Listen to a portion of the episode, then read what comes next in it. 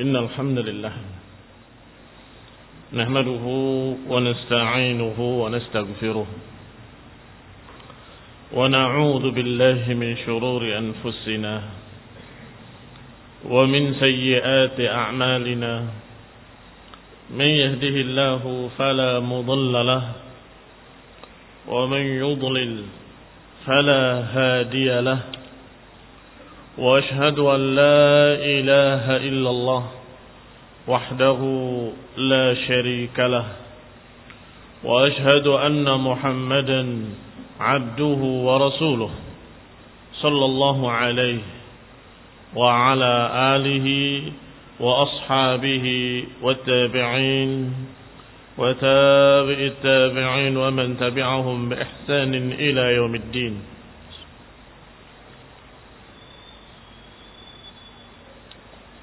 يا أيها الذين آمنوا اتقوا الله حق تقاته ولا تموتن إلا وأنتم مسلمون.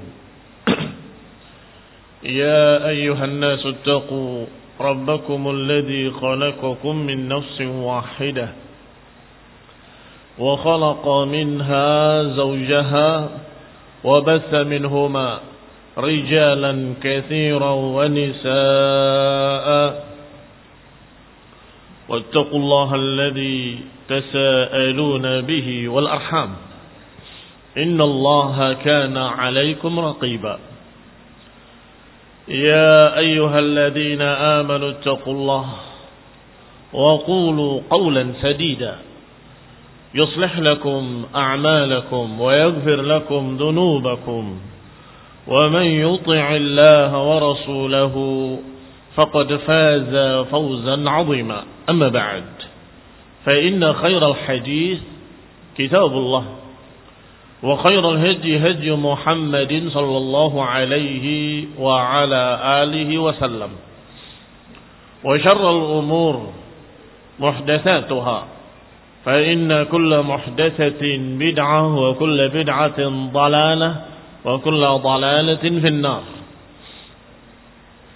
Ikhwani fi din, a'azzakumullah, kaum muslimin rahimani wa rahimakumullah. Kita lanjutkan kajian kitab Syarah Aqidah At-Tahawiyah yang merupakan syarah dari aqidah Ahlussunnah wal Jamaah yang disusun dan diringkas oleh Imam Abu Ja'far At-Tahawi yang kemudian disyarah oleh Ibn Abdul Aziz Al-Hanafi rahimahullah. Sampai pada ucapan beliau Al-Musannif Abu Ja'far At-Tahawi rahimahullah wa nuhibbu ashab Rasulullah sallallahu alaihi wa ala alihi wa sallam. ولا نفرط في حب أحد منهم ولا نتبرأ من أحد منهم ونبغض من يبغضهم وبغير الحق يذكرهم ولا نذكرهم إلا بخير وحبهم دين وإيمان وإحسان وبغضهم كفر ونفاق وطغيان. قد أبو جعفر الطحاوي رحمه الله كامي beliau وكيل أهل السنة والجماعة كامي أهل السنة Nuhibbu ashab Rasulullah. Mencintai sahabat-sahabat Rasulullah sallallahu alaihi wa ala alihi wasallam. Wala nufrid fi hubbi ahadin minhum. Tetapi tidak melampaui batas dalam mencintai mereka. Wala natabarra min ahadin minhum dan juga tidak berlepas diri dari mereka. Nubghid man yubghiduhum. Kita benci kepada mereka yang membenci para sahabat. Wa bighairi haqqi yadhkuruhum. Yaitu orang-orang yang tidak dengan kebenaran menyebut mereka. Menyebut para sahabat dengan bighairil haqq. Dengan tanpa kebenaran. Nadhkuruhum illa. Dan kita tidak menyebut mereka kecuali dengan kebaikan-kebaikan. Tidak menyebut para sahabat kecuali dengan kebaikan. Hubbuhum dinun wa imanun wa ihsan. Mencintai mereka merupakan agama, merupakan keimanan, merupakan ihsan. Sedangkan membenci mereka, bugduhum kufrun wa nifaqun wa tughyan. Sedangkan membenci mereka merupakan kekafiran. Kemunafikan. Dan tughyan melampaui batas. Sehingga mereka-mereka yang menyebutkan dengan selain ini. Maka kita tanyakan pengikut siapa mereka. Karena para ulama secara ijma, secara sepakat menyatakan kami mencintai para sahabat, memuliakan para sahabat, menghormati mereka, walaupun tidak melampaui batas terhadap mereka, tetapi kita tidak berlepas diri dari mereka, tidak memusuhi mereka. Dia akhiri dengan kaidah yang juga disepakati oleh seluruh ahlu sunnah. Bahwa mencintai mereka merupakan agama merupakan akidah Islam. Mencintai mereka merupakan imanun wa ihsan. Oleh karena itu, dimasukkan masalah mencintai para sahabat di dalam kitab-kitab akidah. Yang sedang kita pelajari, kitab apa? Akidah At-Tahawiyah. Yang kita pelajari di malam Senin atau malam Selasa, kitab apa? Akidah. Akidatul Salaf wa Ashabul Hadith oleh Imam As-Sabuni dari madhab Syafi'i. Demikian pula Syarh Sunnah yang juga kita pelajari oleh Imam Al-Barbahari dari madhab Naam Hambali. Sekarang yang sedang kita pelajari akidah tahawiyah dari madhab Hanafi. Artinya apakah kalian madhab Hanafi ataupun Syafi'i ataupun Hambali, niscaya ulama mereka sama dalam prinsipnya terhadap para sahabat. Sama dalam meyakini kedudukan kehormatan para sahabat. Mereka semua menyatakan bahwa mencintai para sahabat adalah dinun, agama, imanun wa ihsan, keimanan dan ihsan. Sebaliknya, bughduhum kufrun. Sebaliknya, membenci para sahabat, memusuhi para sahabat, kekafiran, kemunafikan dan sikap melampaui batas. Khonifuddin a'azakumullah. Kaum muslimin rahimani wa rahimakumullah. Kalau ada yang berkata bahwasanya salafiyun itu mereka tidak bermadhab. Berarti tidak mengikuti ulama. Kita katakan salah. Keliru. Justru sebaliknya. Salafiyun harus mengikuti seluruh madhab. Ahlus sunnah wal jamaah. Imam dari madhab syafi'i kita dengar nasihatnya. Imam dari madhab hambali kita ambil nasihatnya. Imam dari madhab Hanafi yang sedang kita pelajari hari ini. Kita ambil nasihatnya. Maka engkau keliru Wahai Bapak Kiai, keliru. Kalau dikatakan salafi tidak ikut ulama, justru mengikuti seluruh madhab. Justru berbeda dengan kalian yang terkungkung dalam satu madhab saja. Pokoknya saya ini saja, nggak mau yang itu. Itu yang keliru. Mengkotak-kotakkan ulama. Adapun ahlu sunnah salafiyun, pengikut salaf, mengikut seluruh ulama. Apakah dia hambali atau syafi'i, ataupun dia hanafi, atau Maliki, kita ambil ilmu mereka.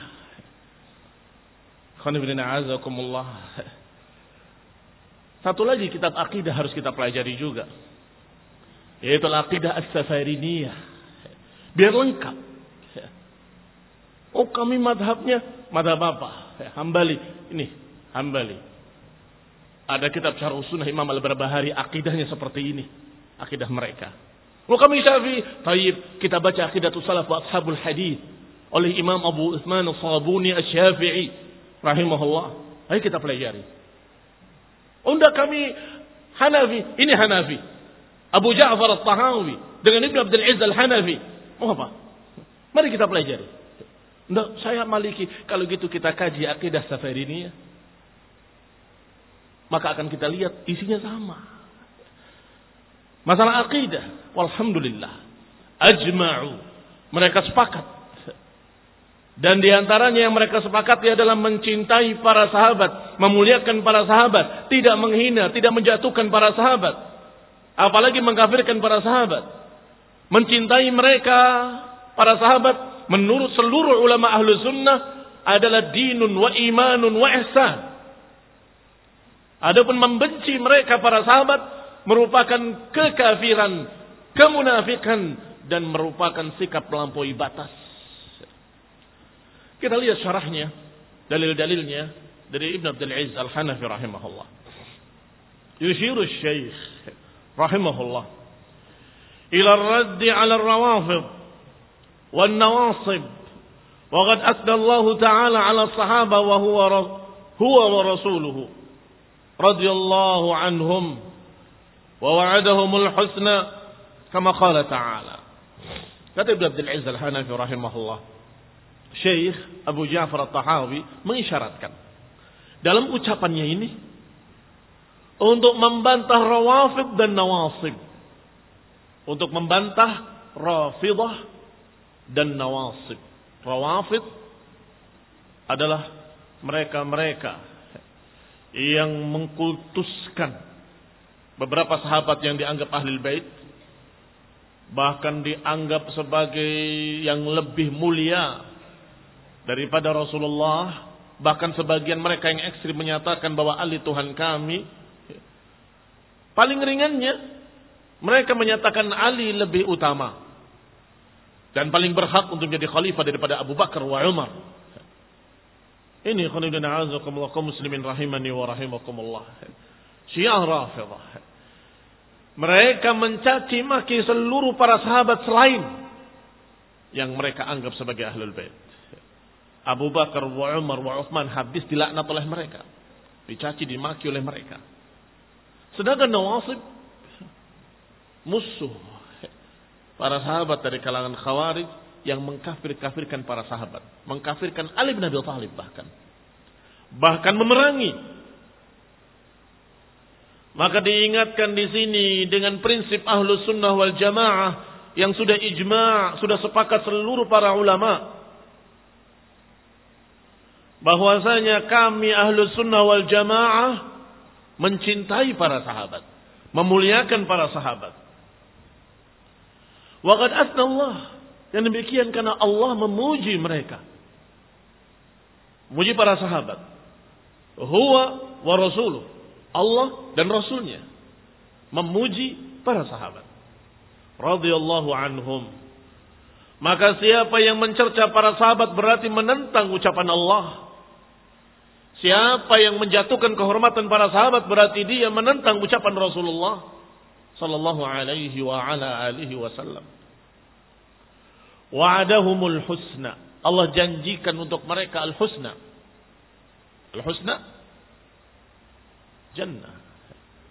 Berarti dijanjikan dengan surga dan ampunan. Sebagaimana dalam ayat-ayat Allah Subhanahu wa taala di antaranya was-sabiquna al-awwalun minal muhajirin wal ansar والذين اتبعوهم بإحسان رضي الله عنهم ورضوا عنه وأعد لهم جنات تجري تحتها الأنهار خالدين فيها أبدا Dzalikal fawzul azim. Kata Allah generasi pertama umat ini. Siapa generasi pertama umat ini? Kalau masih belum jelas, Allah pertegas dengan kalimat minal muhajirin wal ansar. Sabiqin al-awwalun atau sabiqun al-awwalun minal muhajirin wal ansar. Dari kalangan muhajirin dan dari kalangan ansar. Walladzina taba'uhum bi ihsan dan yang mengikuti mereka dengan ihsan. Allah ridha pada mereka dan mereka ridha pada Allah. Turun rekomendasi pujian Allah kepada para sahabat langsung min fauqi sab'i samawat. Dari atas arusnya dari Allah Subhanahu wa taala. Radiyallahu anhum wa radu'an Allah ridho pada mereka dan mereka ridho pada Allah. Allah persiapkan bagi mereka surga-surga yang mengalir di bawahnya sungai-sungai. Dan mereka kekal di dalamnya selama-lamanya. Itulah kemenangan yang besar. Maka siapa yang mencerca muhajirin berarti menentang Allah Subhanahu wa taala. Siapa yang mencerca ansar berarti menentang Allah Subhanahu wa taala. Allah katakan Allah ridho pada mereka. Tiba-tiba Syiah berkata, kami tidak ridho pada mereka. Apa namanya ini? Bukan kufur?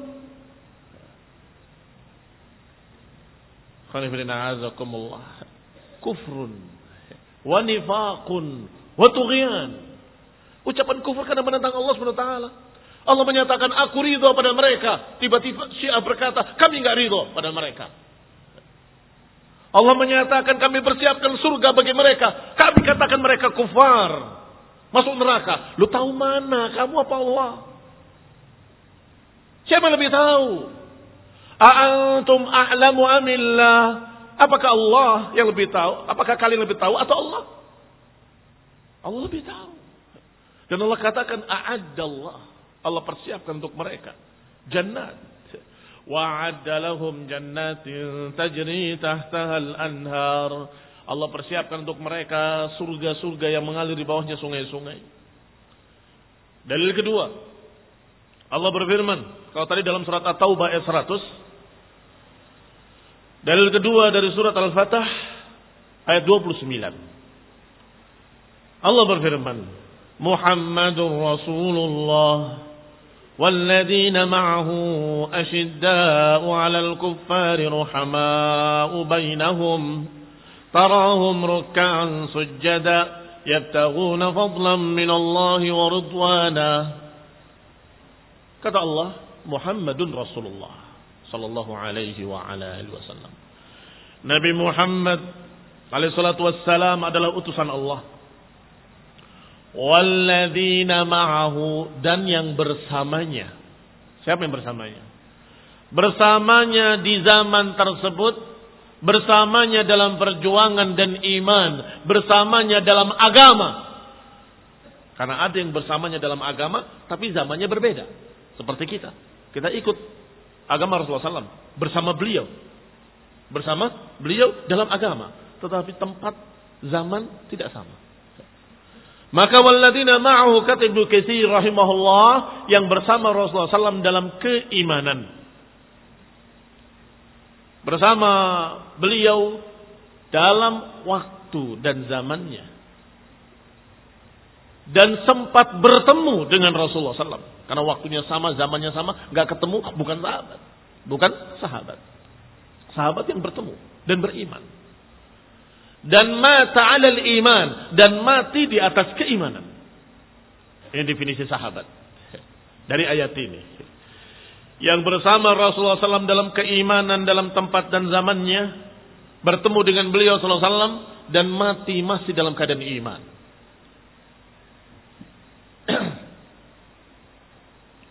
Qala dikatakan oleh Allah, "Walladzina ma'ahu" adapun yang bersamanya mereka asyiddau 'alal kuffari ruhama'u bainahum.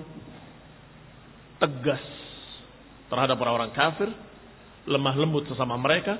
Kamu lihat mereka ruku dan sujud karena mencari fadilah dari Allah, yabtaguna fadlan min Allah wa ridwana, mencari keridhaan dan fadilah dari Allah Subhanahu wa taala.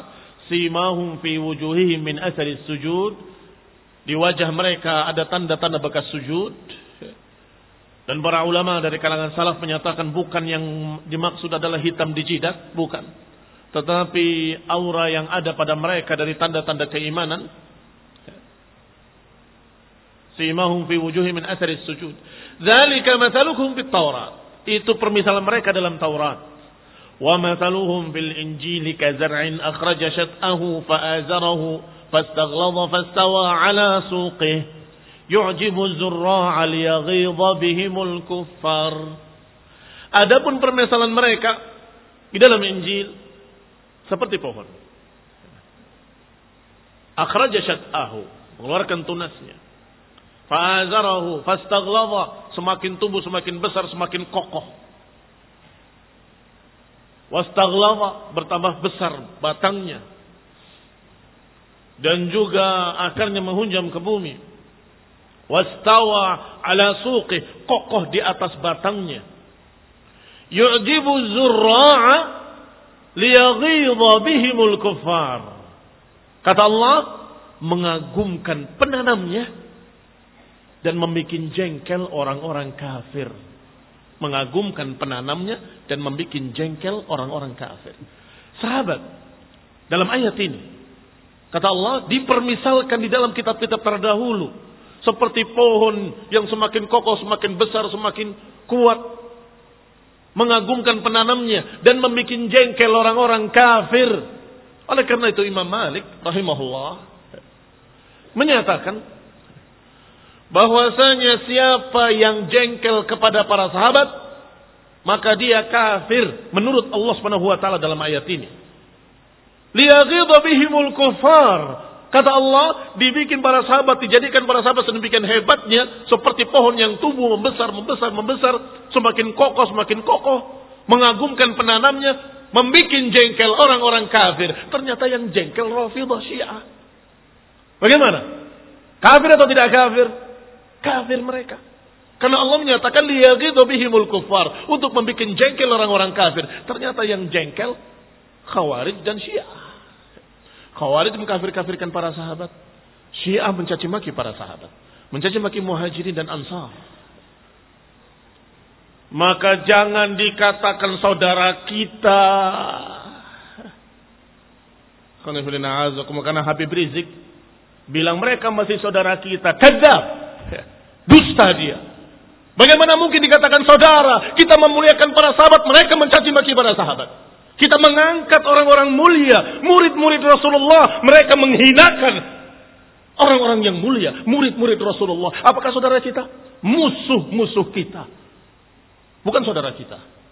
Syekh Salih Fauzan ketika ditanya apa betul mereka saudara kita? Apa jawabnya? La, kata dia. Tidak. Mereka musuh-musuh kita, musuh ahlu sunnah, musuh kaum muslimin. Demikian pula Muhammad al-Imam. Al-Ma'bari. Sama. Mengatakan bahwa syiah saudara kita. Mencaci maki para sahabat. Memusuhi murid-murid Rasulullah. Kemudian memerangi kaum muslimin. Memberontak. Memerangi kaum muslimin di Yaman. Dikatakan saudara-saudara kita. Nasallahu salam wal afiyah. Nasallahu salamah afiyah. Kembali kepada kita. Allah berfirman, "Yu'jibu zurra'a liyaghidha bihimul kuffar." Catat itu. Hafalkan ayatnya. Mengagumkan penanamnya dan membuat jengkel orang-orang kafir. Imam Malik faqih Menyatakan ini menunjukkan siapa yang membenci para sahabat, yang jengkel pada para sahabat adalah orang-orang kafir. Ikhwani a'azakumullah, kaum muslimin rahimani wa rahimakumullah. Ada catatan penting lagi di dalam ayat yang sama, yaitu surat Al-Fatah 29 pada akhirnya, penutupnya, wa'adallahu alladhina amanu minhum. Allah persiapkan untuk orang beriman dari mereka. Dari siapa? Para sahabat. Karena diawali dengan kalimat walladina ma'ahu dan yang bersama Rasulullah, bersama dalam keimanan, bersama dalam perjuangan, bersama dalam agama, bersama dalam peperangan-peperangan. Wa'adallahu alladina amanu minhum. Allah janjikan untuk mereka orang-orang beriman dari mereka ini maghfiratan wa ajran 'azima. Maghfirah ampunan, ajran 'azima, pahala yang besar. Dijanjikan ampunan, dijanjikan pahala yang besar. Maka ini catatan penting bagi mereka-mereka yang selalu membawakan kisah-kisah, cerita-cerita, riwayat-riwayat yang katanya para sahabat begini, sahabat bulan begitu, sahabat yang ini begini, sahabat yang bulan begitu.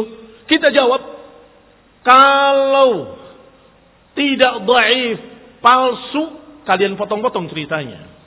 Kalaupun benar terjadi, Allah janjikan untuk mereka ampunan dan maghfirah. Kenapa diceritakan kejelekan mereka? Mereka manusia, kadang tergelincir, kadang salah, kadang alpa. Manusiawi. Dan Allah sudah menjanjikan wa'adallahu alladhina amanu minhum maghfiratan wa ajran 'azima. Kami sudah janjikan untuk mereka ampunan karena Allah tahu mereka tidak maksum. Allah tahu mereka bukan rasul, bukan nabi yang terjaga dari kesalahan. Mungkin saja mereka tersalah, tergelincir, mungkin. Dan kalau dilihat dibandingkan dengan kamu yang mencerca para sahabat, kamu lebih banyak dosanya, lebih banyak salahnya, dan kamu tidak dijamin dengan ampunan. Mereka dijamin dengan ampunan. Dalam ayat ini, wa'adallahu alladhina amanu minhum maghfiratan wa ajran 'azima. Kami janjikan untuk mereka ampunan dan pahala yang besar. Sehingga barakallahu fikum. Kita tanya kembali ilmu yang mendasar. Bolehkah menggibahi kaum muslimin? Tak boleh. Bolehkah menceritakan kejelekan mereka? Itu ghibah. Ada yang tanya kepada Rasulullah. Ya Rasulullah. In kana fi akhi ma'akul. Ya Rasulullah kalau yang aku ceritakan itu benar-benar terjadi pada dia. Apa kata Nabi? In kana fi akhi kama taqul faqad iqtabtah kalau memang ada pada saudaramu kejelekan itu, berarti kamu itu ghibah. Kalau tidak ada, fakat bahatta, berarti engkau berbuat buhtan. Maka kalian yang menceritakan katanya riwayat dari sahabat yang begini, yang begitu dijelekan mereka, kita katakan antara dua kemungkinan setelah sekian kemungkinan yang lain. Setelah kemungkinan dhaif, kemungkinan palsu, kemungkinan bikinan-bikinan musuh-musuh Islam, kalau kemungkinan ini semua bukan riwayatnya, tinggal dua. Ima kamu ribah menceritakan kejelekan mereka, atau kamu buhtan. Berdusta atas nama mereka karena ternyata tidak sahih, tidak benar. Ikhwani fiddin, a'azakumullah. Kau muslimin rahimani wa rahimakumullah. Allah subhanahu wa ta'ala menyatakan lagi dalam ayat yang lain. Sebagai dalil yang ketiga. Masih di surat yang sama Al-Fatah tetapi ayat yang ke-18. Allah berfirman, "Laqad radiyallahu 'anil mu'minina idh yubay'unaka tahta asy-syajarah." Sungguh Allah telah ridha kepada orang yang beriman yang berbaiat di bawah pohon itu. Allah sebutkan dengan lam taukid. Qad yang juga mengandung taukid, penekanan-penekanan. Berarti maknanya sungguh-sungguh, sungguh-sungguh Allah telah ridha kepada mereka-mereka yang berbayat di bawah pohon. Yani bayatul ridwan. Bayat ar-ridwan. Abu Bakar ikut bayat atau tidak? Yang pertama berbayat. Umar berbayat atau tidak berbayat? Yang pertama bayat. Atau yang berikutnya bayat. Di awal-awal. Tapi Utsman gak ikut waktu itu. Iya. Utsman tidak ikut waktu itu. Karena beliau sedang diutus ke Quraisy. Dan justru bayat itu adalah dalam rangka membela Utsman. Ketika Utsman diberitakan terbunuh, maka Rasulullah SAW mengajak bayat mereka untuk membela Islam dan membela kaum muslimin dan membela Utsman. Semua berbayat membela Utsman, kamu mencela Utsman? Ya Rafidah, ya Syiah. Itu jawaban pertama. Jawaban kedua, Rasulullah SAW meletakkan tangannya yang mulia di atas tangannya yang lain sambil berkata, "Hada li Utsman." Ini untuk Utsman. Maka justru Utsman paling istimewa karena diwakilkan dengan tangan Rasulullah sendiri. Sallallahu alaihi wa ala alihi wasallam. Ikhwani a'azakumullah. Zikirnya Rafidah. Dalam hampir semua acara mereka, zikirnya laknat Umar, laknat Abu Bakar, laknat Utsman, laknat begitu zikirnya. Dan kita dapat bukan hanya cerita manusia, rekaman mereka ketika bikin acara ini, acara itu. Bahkan ada acara ulang tahun pakai lilin. Ketika memotong kue ulang tahun, Allahumma la'an Umar, Allahumma la'an Abu Bakar. Isyaallah ulang tahunnya acara Yahudi yang dilaknat sahabat. Apakah muslim? Kalau Allah, tidak demi Allah, mereka bukan muslim, bukan saudara kita. hati-hati dari syubhat, yang ditebarkan oleh mereka-mereka yang ingin merusak kaum muslimin Kembali kepada kitab. Dalil yang keempat. Allah Subhanahu wa taala berfirman dalam surat Al-Anfal ayat 82. إن الذين آمنوا وهاجروا وجاهدوا بأموالهم وأنفسهم في سبيل الله والذين آووا ونصروا أولئك بعضهم أولياء بعض Sesungguhnya mereka-mereka yang beriman dan berhijrah dan berjihad dengan harta-harta mereka dan diri-diri mereka di jalan Allah. Siapa yang dimaksud? Muhajirin. Walladzina awaw wa nasaru. Dan yang memberikan tempat dan menolong. Siapa mereka? Ansar. Ulaika ba'dhum awliya'u ba'd. Mereka sebagian menjadi wali sebagian yang lain ini khonudin azakumullah dan di dalam surat yang sama di dekat-dekat ayat ini Allah katakan ulaika humul mu'minuna haqqan Ladina amanu wa hajaru wa jahadu fi sabilillah waladina awaw wa nasaru ulaika humul mu'minuna haqqan. Mereka lah mukmin yang hakiki. Allah yang berkata. Allah yang menyatakan bahwa mereka mukminuna haqqan, kamu dan saya, kita semua, apakah dapat jaminan bahwa kalian mukminuna haqqan? Tidak. Kalian semua para pencerca sahabat, apakah kalian mendapatkan dari Allah langsung rekomendasi bahwa kalian mukminuna haqqa? Tidak. Tapi mereka para sahabat. Allah katakan alladzina amanu wa hajaru wa jahadu fi sabilillah walladzina awaw wa nasaru ulaika humul mu'minuna haqqan kata Allah. Mereka yang beriman, berhijrah, berjihad fisabilillah dan yang memberikan tempat dan menolong muhajirin dan ansar. Ulaika humul mu'minuna haqqa. Mereka lah mukmin-mukmin yang hakiki, yang sebenar-benarnya mukmin. Maka kalau kita mencerca mereka, kita langsung berhadapan dengan Allah. Kita langsung berhadapan dengan Allah. Artinya yang kita tentang ucapan Allah subhanahu wa ta'ala. Yang kita tentang ucapan Allah.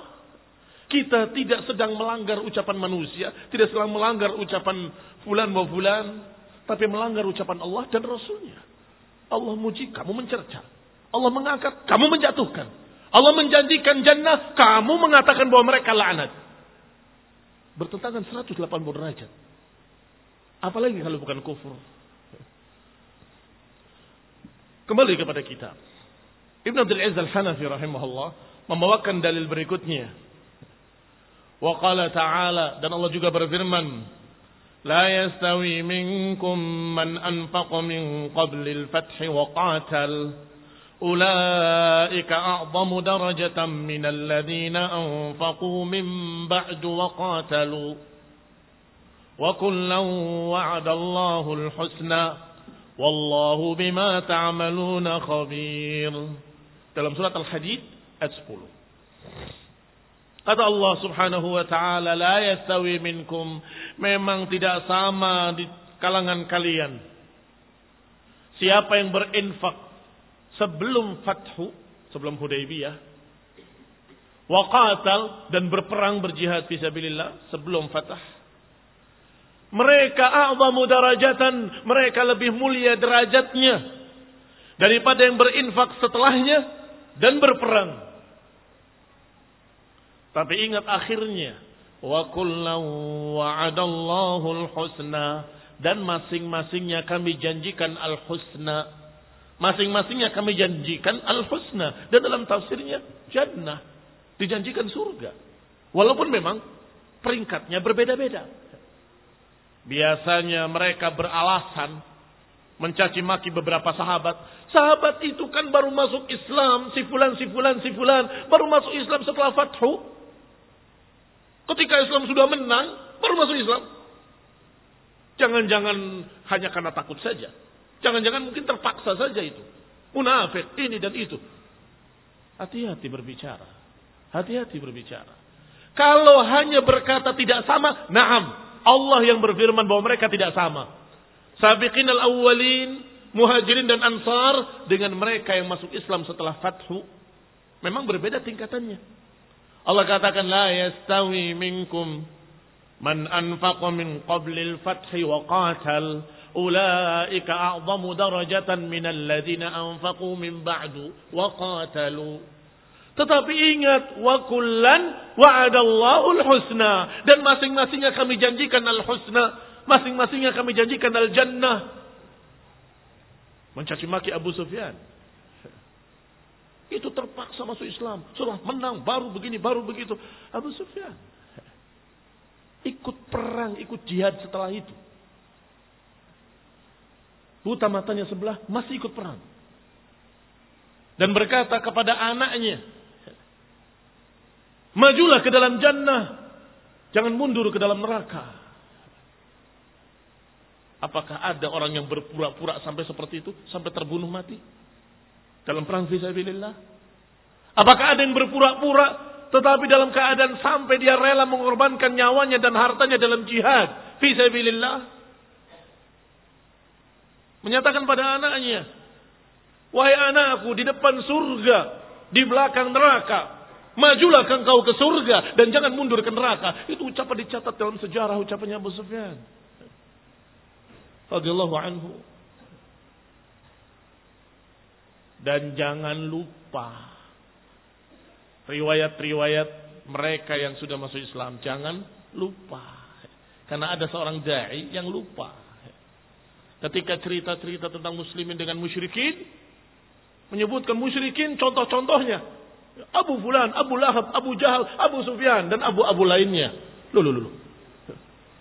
Yang ini sudah masuk Islam. Kok masih disebut juga sebagai musyrikin? Lupa dia. Lupa. Atau jarang baca. Sehingga keceplosan menyebut seorang yang sudah masuk Islam sebagai musyrikin. Qadibina kaum muslimin rahimani wa rahimakumullah.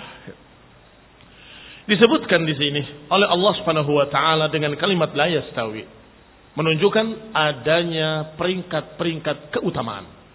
Dan sudah kita bahas di dalam beberapa kitab apakah Aqidatus Salaf Ashabul Hadis atau kitab Syarh Sunnah sudah dibahas di sana. Yang paling tinggi keutamaannya adalah Khulafa Ar-Rasyidin. Karena berbeda-beda keutamaannya. Yang paling tingginya Khulafa Ar-Rasyidin. Yang empat. Abu Bakar wa Umar wa Uthman wa Ali. Dan urut-urutan keutamaan di antara empat adalah Abu Bakar, kemudian Umar, kemudian Uthman, kemudian Ali radhiyallahu taala anhum. Setelah mereka muhajirin. Atau sebelum muhajirin, sepuluh sahabat. Al-mubasyaruna bil jannah. Sepuluh sahabat yang diberi kabar gembira bahwa mereka di jannah. Fulan fil jannah, fulan fil jannah, fulan fil jannah. Di dalamnya ada khulafar rasyidin. Setelah itu muhajirin. Setelah itu ansar.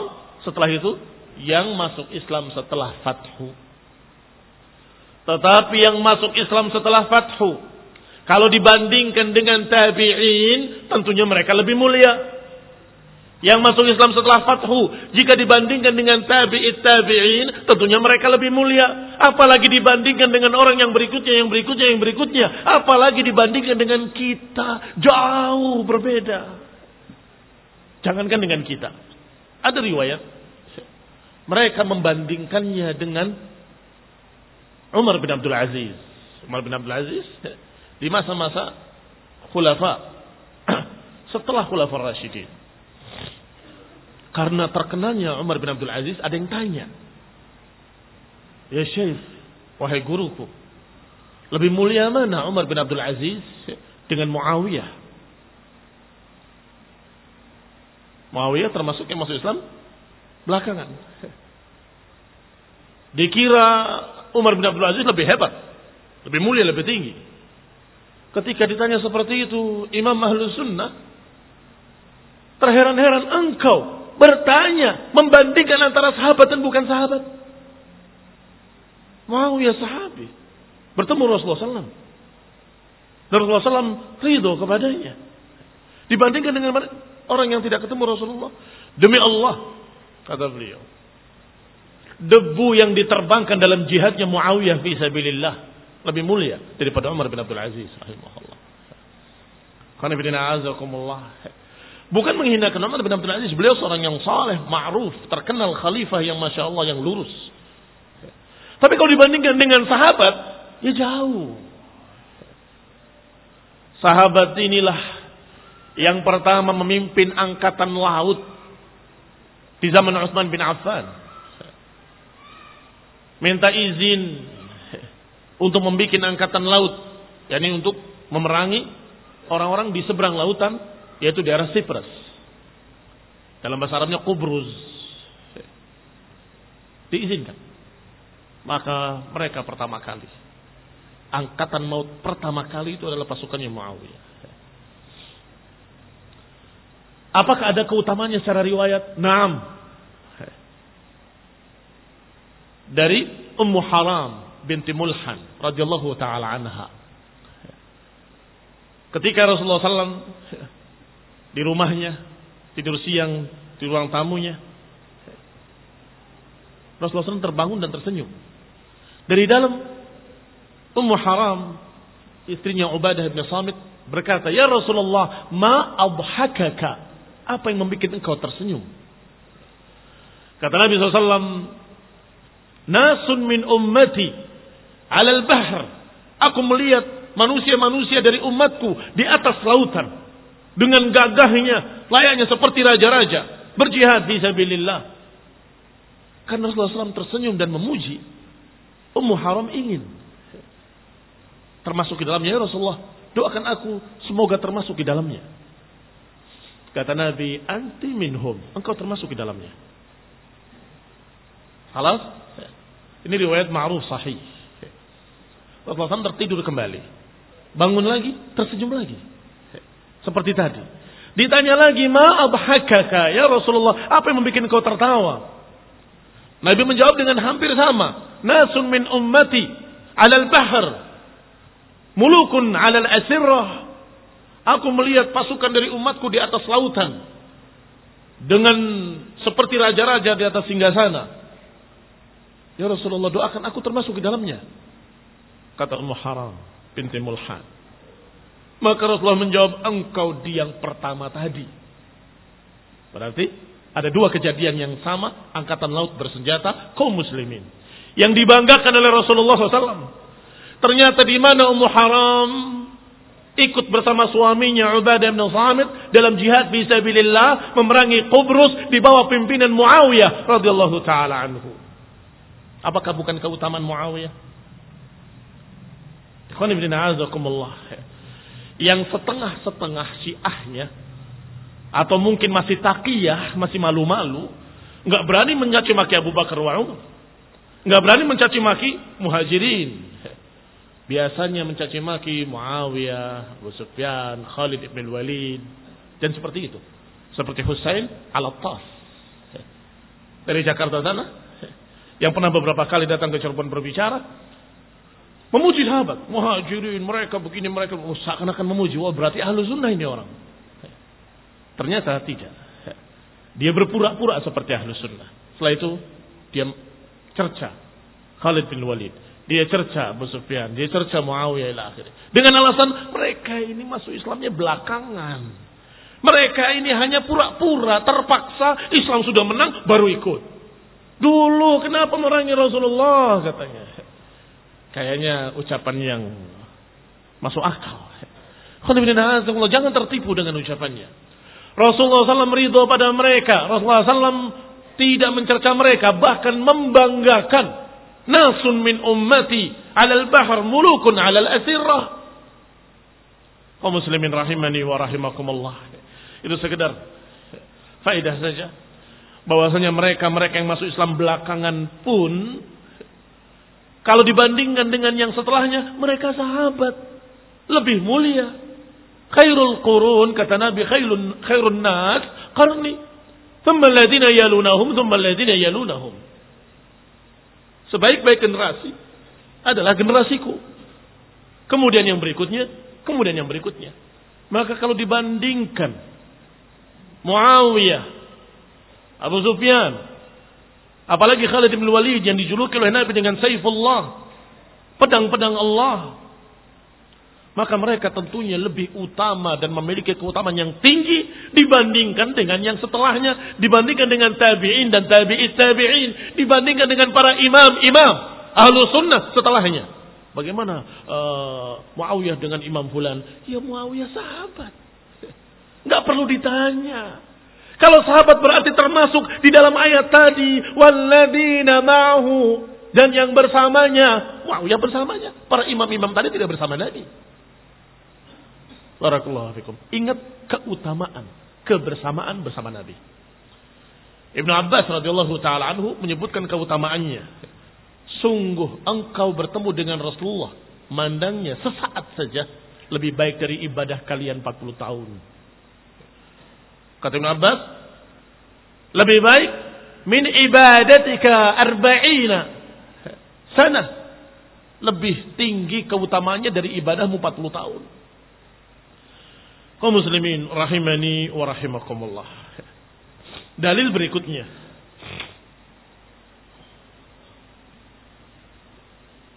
Adalah ayat Allah Subhanahu wa taala di dalam surat Al-Hasyr. Allah berfirman, للفقراء المهاجرين الذين أخرجوا من ديارهم وأموالهم يبتغون فضلا من الله ورضوانا وينصرون الله ورسوله أولئك هم الصادقون والذين تبوأوا الدار والإيمان من قبلهم يحبون من هاجر إليهم ولا يجدون في صدورهم حاجة مما أوتوا ويؤثرون على أنفسهم ولو كان بهم خصاصة ومن يوق شح نفسه فأولئك هم المفلحون Kata Allah, ketika ditanya tentang masalah ghanimah, pampasan perang, sai, untuk siapa? Dijawab lil fuqara al muhajirin. Untuk orang-orang miskin dari kalangan muhajirin yang mereka hijrah. Diusir dari negeri mereka. Meninggalkan harta mereka, meninggalkan rumah-rumah mereka. Yabtaguna fadlan minallahi wa ridwana. Dalam keadaan karena mereka berharap fadilah dari Allah dan keridhaan dari Allah. Wa yansuruna Allah wa rasulah dan mereka menolong agama Allah dan Rasulnya. Ulaika humus sadiqun. Mereka lah orang-orang yang jujur. Jujur imannya. Karena membuktikan imannya dengan perbuatannya. Rela mengorbankan negerinya, artinya ditinggalkan negerinya, ditinggalkan rumahnya, ditinggalkan hartanya, ditinggalkan kerabat-kerabatnya yang kafir, hijrah ke Madinah. Yang surun Allah, membela Allah, membela Rasulnya. Maka kata Allah, ulaika humus sadiqun. Mereka lah as-sadiqun. Orang-orang yang jujur imannya. Karena yang kedua. Walladina tabawwa'ud dar wal imana min qablihim.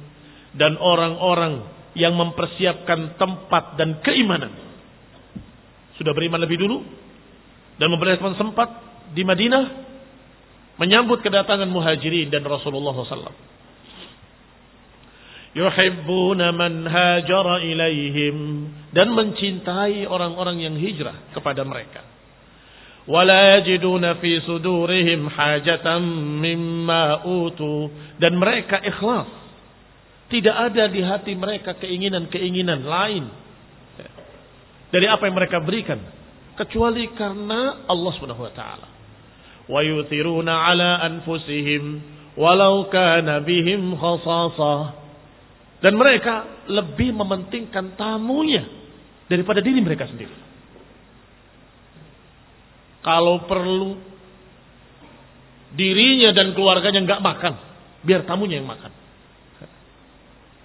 Datang tamunya dipersilahkan makan, lampunya dimati. Tanya pada istrinya, ada makanan apa? Tidak ada, illa kutu auladik. Tidak ada, kecuali makanan anak-anakmu. Maka katanya, tidurkan anak-anak. Tidurkan anak-anak. Makanannya disediakan untuk tamu. Dimatikan lampunya supaya terkesan dia ikut makan. Padahal dia tidak makan. Biar tamunya kenyang. Yuthiruna ala anfusihim walau kana bihim khasasah. Dia lebih mementingkan tamunya daripada diri mereka sendiri walaupun mereka butuh. Ini keutamaan Ansar. Kata Allah, "Wa may yuqashuha nafsihi." Siapa yang sudah mengalahkan kebakhilan dirinya, maka mereka lah orang-orang yang muflihun. Muhajirin dijuluki as-sadiqun. Ansar dijuluki oleh Allah al-muflihun. Dan ini yang diingat oleh Abu Bakar dalam ucapannya ketika hampir terjadi pertikaian di Saqifah. Karena Ansar punya ide minkum amir wa minna amir. Kalian punya amir sendiri, kami punya amir sendiri. Kata Abu Bakar tidak. Allah berfirman. Kunu ma'as sadiqin. Hendaklah kalian bersama sadiqin. Allah menyatakan kalian dengan muflihun. Dan menamai kami dengan sadiqun. Allah sammakumul muflihun. Wasammana as-sadiqun. Wallahu yaqul kunu ma'as sadiqin. Ya, ayat ini yang dimaksud. Allah menamakan kalian wahai ansar dengan muflihun dan menamakan kami dengan sadiqun. Kemudian Allah berfirman, kunu ma'as sadiqin. Tetaplah kalian bersama sadiqin. Jangan memisahkan diri dari mereka. Mereka terima. Karena dalil. Karena hujjah. والذين جاءوا من بعدهم يقولون ربنا اغفر لنا ولإخواننا الذين سبقونا بالإيمان ولا تجعل في قلوبنا غلا للذين آمنوا ربنا إنك رؤوف رحيم Allah sebut yang ketiga. Yang pertama muhajirin, yang kedua ansar. Yang ketiga, walladzina ja'u min ba'dihim. Fai itu dibagikan kepada mereka-mereka yang datang setelah mereka, setelah para sahabat, setelah muhajirin dan setelah ansar. Yang berkata, Ya Allah ampunilah kami dan juga saudara-saudara kami yang lebih dulu beriman. Ini para sahabat. Dan jangan dijadikan di hati kami ada ghillan lilladzina amanu wala tajal fi qulubina. Jangan jadikan di hati kami ada ghillan, ada kedengkian, ada kebencian, ada hasad kepada mereka orang-orang yang beriman itu. Ya Allah, innaka raufur rahim. Sungguh engkau pengasih dan penyayang. Apa maknanya? Fai itu dibagikan kepada muhajirin, kepada ansar, dan kepada mereka-mereka yang mendoakan muhajirin dan ansar. Untuk muhajirin, untuk ansar, dan untuk mereka-mereka yang mendoakan para sahabat dengan ampunan. Mendoakan para sahabat dengan keridhaan. Yang mengatakan, Ya Allah jangan jadikan di hati kami ada kebencian pada mereka. Ya Allah jangan jadikan di hati kami ghillan lilladina amanu. Ini yang berhak untuk mendapatkan faid. Sehingga para ulama, para fuqaha ketika membaca ayat ini menyimpulkan, maka mereka yang mencaci maki sahabat tidak berhak mendapatkan faid. Tidak berhak mendapatkan pampasan perang. Mereka tidak dianggap. Karena mereka tidak termasuk ayat Allah ini. Bagi siapa Fai ini dibagikan lil fuqara'il muhajirin alladzina ukhriju min diyarihim untuk muhajirin. Tabawwa'u ad-dar wal iman min qablihim dan untuk ansar yang menyiapkan tempat di Madinah. Ba'dihim yaquluna rabbana ighfir lana wa li ikhwanina alladzina sabaquna bil iman dan untuk mereka yang datang setelahnya yang tidak mencaci maki mereka, tapi justru mendoakan kebaikan untuk mereka. Ini tiga golongan ini. Mirip dengan ayat yang tadi. Muhajirin dan Ansar walladzina taba'uhum bi ihsan yang mengikuti mereka dengan ihsan. Al-ayat tatadamman ats-tsana 'ala al-muhajirin wal ansar. Ayat-ayat ini semua mengandung pujian dari Allah Subhanahu wa taala untuk muhajirin dan untuk ansar. Wa 'alal ladzina ja'u min ba'dihim dan untuk orang-orang yang datang setelah mereka yastaghfiruna lahum yang mendoakan ampunan untuk mereka wa yas'aluna Allah alla yaj'al fi qulubihim ghillan lahum dan yang berdoa agar jangan dijadikan di hatinya ada kebencian kepada mereka wa tatadamman anna haula'i humul mustahiquna lil fai' dan ayat ini mengandung di dalamnya pernyataan bahwa mereka tiga golongan ini yang berhak untuk mendapatkan fai. Al mustahiqun lil fai. Yang berhak mendapatkan fai, pampasan perang. Apa bedanya? Fai dengan ghanimah. Kalau terjadi pertempuran, maka apa yang ditinggalkan oleh musuh disebut dengan ghanimah.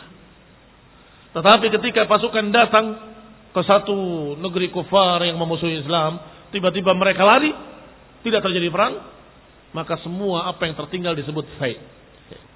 Itu perbedaannya. Wallahu taala a'lam. Faman kana fi qalbihi ghillun lilladzina amanu wa lam yastaghfir lahum la yastahiq fil fai'i nasiba. Kata Ibn Abdul Aziz Al-Hanafi rahimahullah, maka siapa yang di hatinya ada kebencian kepada para sahabat, pada orang yang beriman itu. Tidak mendoakan ampunan untuk mereka.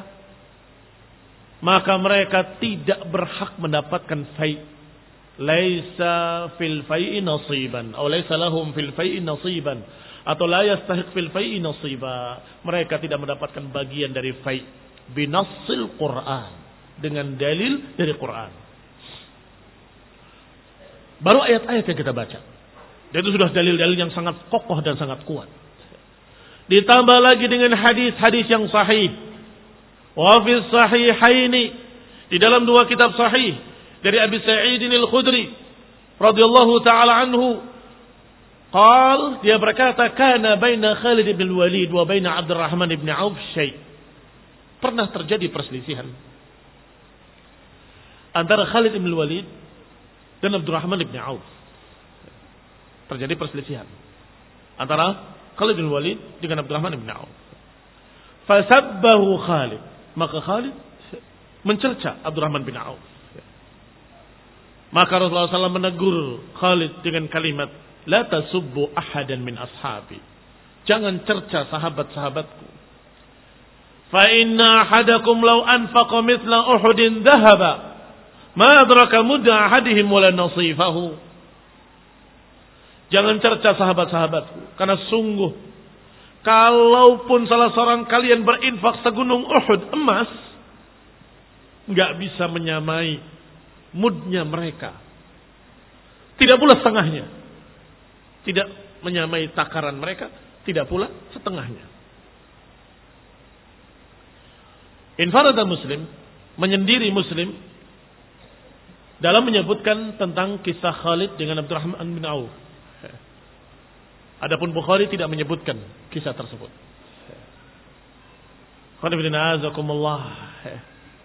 فالنبي صلى الله عليه وعلى آله وسلم يقول لخالد ونحوه Rasulullah SAW mengatakan kepada Khalid dengan kalimat radhiyallahu taala anhu, la tasubbu ashabi. Jangan cerca sahabat-sahabatku, yakni Abdurrahman bin Auf dan yang semisalnya.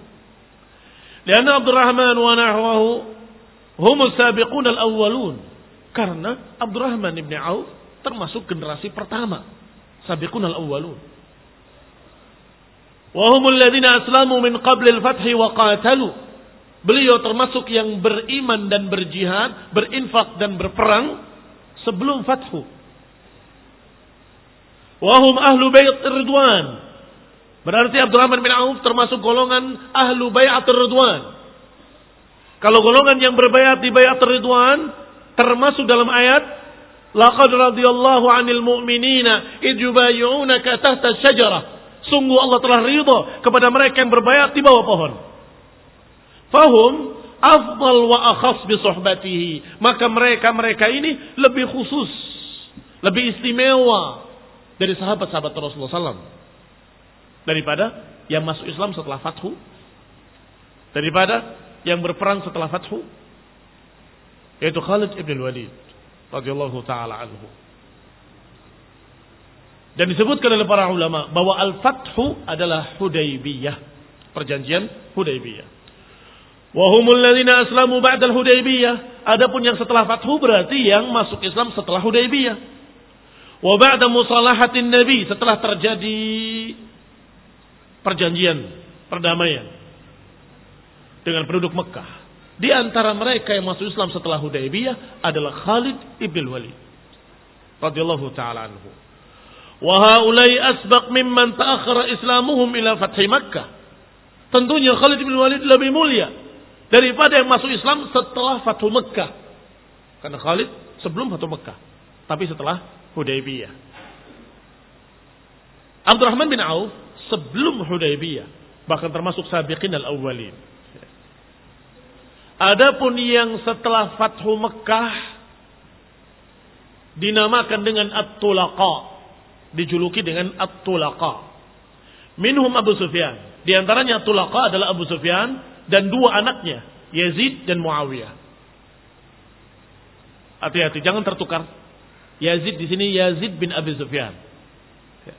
Yang ikut berjihad dalam perang Yarmuk. Jihad bersama Abu Sufyan dan seterusnya. Adapun khalifah yang zalim itu bukan Yazid bin Abi Sufyan, Yazid bin Muawiyah, anaknya Muawiyah. Paham? Di sini disebut Yazid saudaranya Muawiyah, anaknya Abu Sufyan. Baik. Maka jangan kamu bingung, katanya zalim, tapi dikatakan sahabat. Ini yang sempat bertemu Nabi, anaknya Abu Sufyan. Namanya Yazid juga. Astagfirullah, iya betul, anaknya Abu Sufyan. Sedangkan yang kasus itu Yazid bin Muawiyah. Berarti cucunya Abu Sufyan. Tidak ketemu Nabi. Dia bukan sahabat. Tidak memiliki sohbah. Baik. Ala kulli hal. Ini barakallahu fikum al-ibratu bi'umumil lafzi la bi khususi sabab. Pelajaran yang diambil itu adalah dari apa yang terkandung dalam lafadznya. Jangan kemudian terpaku dengan sebabnya. Ini kaidah. Al-ibratu bi'umumil lafzi la bi khususi sabab. Pelajaran yang diambil dari keumuman lafaz tidak dari penyebabnya. Walaupun penyebabnya kasus antara Khalid dengan Abdurrahman bin Auf. Tetapi lafadznya. Jangan cerca sahabat-sahabatku. Berarti seluruhnya. Seluruhnya. Karena demikianlah ucapan Rasulullah SAW. Ketika menasehati seseorang. Tetapi lafadznya untuk menasehati seluruh manusia. Sampai akhir zaman. Jangan mencerca sahabatku. Bukan cuma Abdurrahman bin Auf. Kalau khusus mungkin akan berkata, jangan cerca Abdurrahman bin Auf. Kan gitu. Tidak. Nabi ingin agar kalian mengetahui. Tidak boleh mencerca itu mencerca seluruh sahabat. Apakah Abdurrahman bin Auf ataupun sahabat-sahabat yang lain seluruhnya. Termasuk sahabat yang setelah Hudaybiyah, sahabat yang setelah Fathu Mekah. Sahabat yang setelah Fathu Mekah dijuluki At-Tulaqa. Apa maknanya? At-Tulaqa. Karena Rasulullah SAW waktu itu memaafkan setelah Fathu Mekah ketika ada yang berkata di kalangan sahabat karena semangat. Al-yaum yaumul malhamah. Al-yaum tustahallul Ka'bah. Pasukan besar 12 ribu manusia di masa itu besar sekali. Mengepung Mekah dan berhasil masuk ke Mekah dengan menang gilang gemilang maka ada yang dengan bangga berkata, Al-yaum yaumul malhamah, al-yaum tustahallul Ka'bah. Hari ini hari pertumbuhan darah, hari ini akan dihalalkan Ka'bah. Maksud dihalalkan untuk pembunuhan. Nabi menegur, tidak. Al-yaum yaumul marhamah. Al-yaum tugsal Ka'bah. Hari ini hari rahmat, hari kasih sayang. Hari ini Ka'bah diberi tirai, bukan dihalalkan. Justru hari ini dimuliakan Ka'bah. Tustaramul Ka'bah. Atau kama qala sallallahu alaihi wasallam. Dibuktikan bahwa hari ini hari rahmat.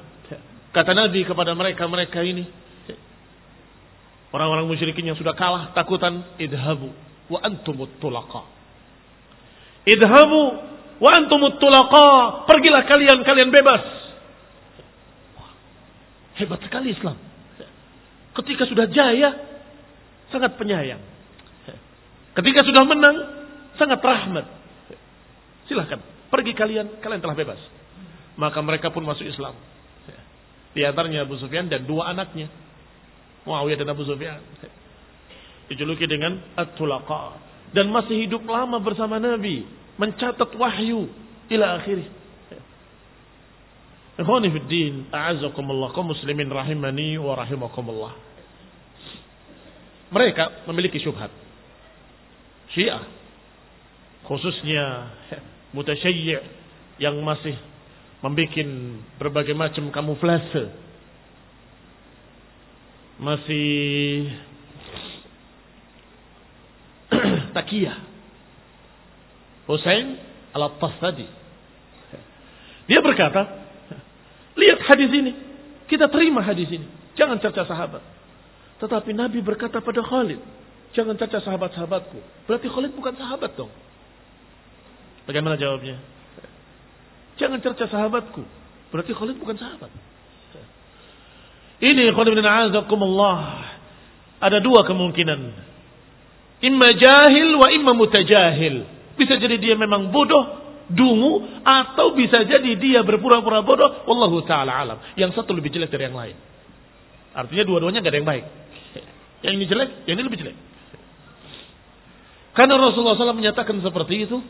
Karena melihat perbedaan antara Khalid dengan Abdurrahman bin Auf radhiyallahu taala anhuma semoga Allah meridhai keduanya karena Khalid masuk Islam belakangan yang ini masuk Islam lebih dulu maka Allah mengatakan dia bersahabat denganku lebih dulu dari kamu itu maknanya justru harusnya engkau mengambil faedah Bayangkan perbandingan antara Khalid dengan Abdurrahman bin Auf saja sudah sejauh itu.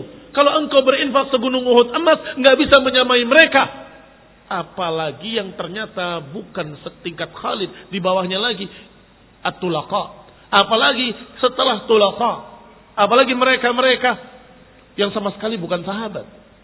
Mau berinfak seberapa untuk menyaingi para sahabat. Nggak akan bisa. Harusnya lebih takut kita. Khalid saja begitu, kenapa lagi kita? Kan begitu. Satu. Yang kedua, Rasulullah SAW menyebutkan tentang Khalid dengan pujian. Dan juga dengan sohbah dengan sahabat. Bahkan ketika terjadi peperangan, Rasulullah SAW menceritakan kejadian peperangan dalam keadaan beliau tidak ikut. Mendapatkan wahyu dari Allah subhanahu wa ta'ala. Sekarang kepemimpinan dipegang oleh Fulan. Disebutkan oleh Rasulullah SAW. Sampai terbunuh. Beliau terbunuh. Sekarang dipegang adalah oleh Abdullah ibn Rawaha. Dan beliau maju. Kemudian dia terdiam SAW sejenak. Kemudian dan kemudian beliau juga terbunuh. Itu disaksikan seperti siaran langsung atau diceritakan seperti siaran langsung. Dalam keadaan mereka berperang di sana, di Rum sana, Rasulullah SAW bersama sahabatnya yang tidak ikut menceritakan kejadian demi kejadian. Sampai ketika bendera kepemimpinan dipegang oleh Khalid, Rasulullah SAW menyebutnya sekarang bendera dipegang oleh Saifun min suyufillah pedang dari pedang-pedang Allah. Disebutkan Ja'far bin Abi Thalib terbunuh, syahid. Abdullah bin Rawaha terbunuh, syahid. Dan kemudian datanglah Saifun min suyufillah. Pedang dari pedang-pedang Allah. Siapa yang dimaksud? Khalid bin Walid. Maka engkau, ya Husain, sama sekali tidak pantas untuk mencerca seseorang yang dipuji oleh Rasulullah SAW dengan Saifun min suyufillah. Siapa kamu, siapa dia? Kamu infakkan segunung Uhud emas. Tidak akan bisa menyamai mud mereka. Wala nasifahu. Tidak pula setengahnya. Kau muslimin rahimani wa rahimakumullah. Walhamdulillah. Memang yang lebih tepat adalah apa yang diriwayatkan oleh Imam Bukhari. Untuk tidak membawakan kisah tersebut. Walaupun benar. Mengapa? Takut terjadi kesalahpahaman seperti tadi. Sehingga ketika kita ceritakan riwayatnya, ketika ada seseorang sahabat yang mencerca sahabat yang lain, Rasul menyatakan jangan cerca sahabat, nggak disebut namanya. Wahada afdal, itu lebih baik. Mengapa? Adaban, ta'adduban kepada para sahabat. Jangan sampai jadi sesuatu untuk mencercanya. Sehingga ikhwani fiddin a'azakumullah kaum muslimin rahimani wa rahimakumullah tidak cukup hanya dengan ilmu hadis, tetapi harus dia mengerti tentang akidah dan adab sehingga dia tahu apakah ini layak disampaikan atau kan perlu dia simpan sampai orang-orang yang khusus yang lebih cerdas ilmunya, lebih tinggi derajatnya. Ini diberikan pada siapa, ini diberikan pada siapa, itu penting. Karena kadang-kadang manusia berbeda beda keadaannya. Dan kata Ali bin Abi Thalib, khatibun nas ala qadri uqulihim. Ajak bicara manusia sekadar nalar mereka, seukuran dengan nalar mereka. Sanggup memahami atau tidak? Kalau tidak nanti saja. Sampaikan yang ini dulu. Suatu saat ketika dianggap mereka sudah akan bisa memahami, baru sampaikan. Nasallahu taufiq wal afiyah. Nasallahu hidayah wa rahmah. Subhanakallahumma bihamdika la ilaha illa wa atubu ilaik. Wassalamu alaikum warahmatullahi wabarakatuh.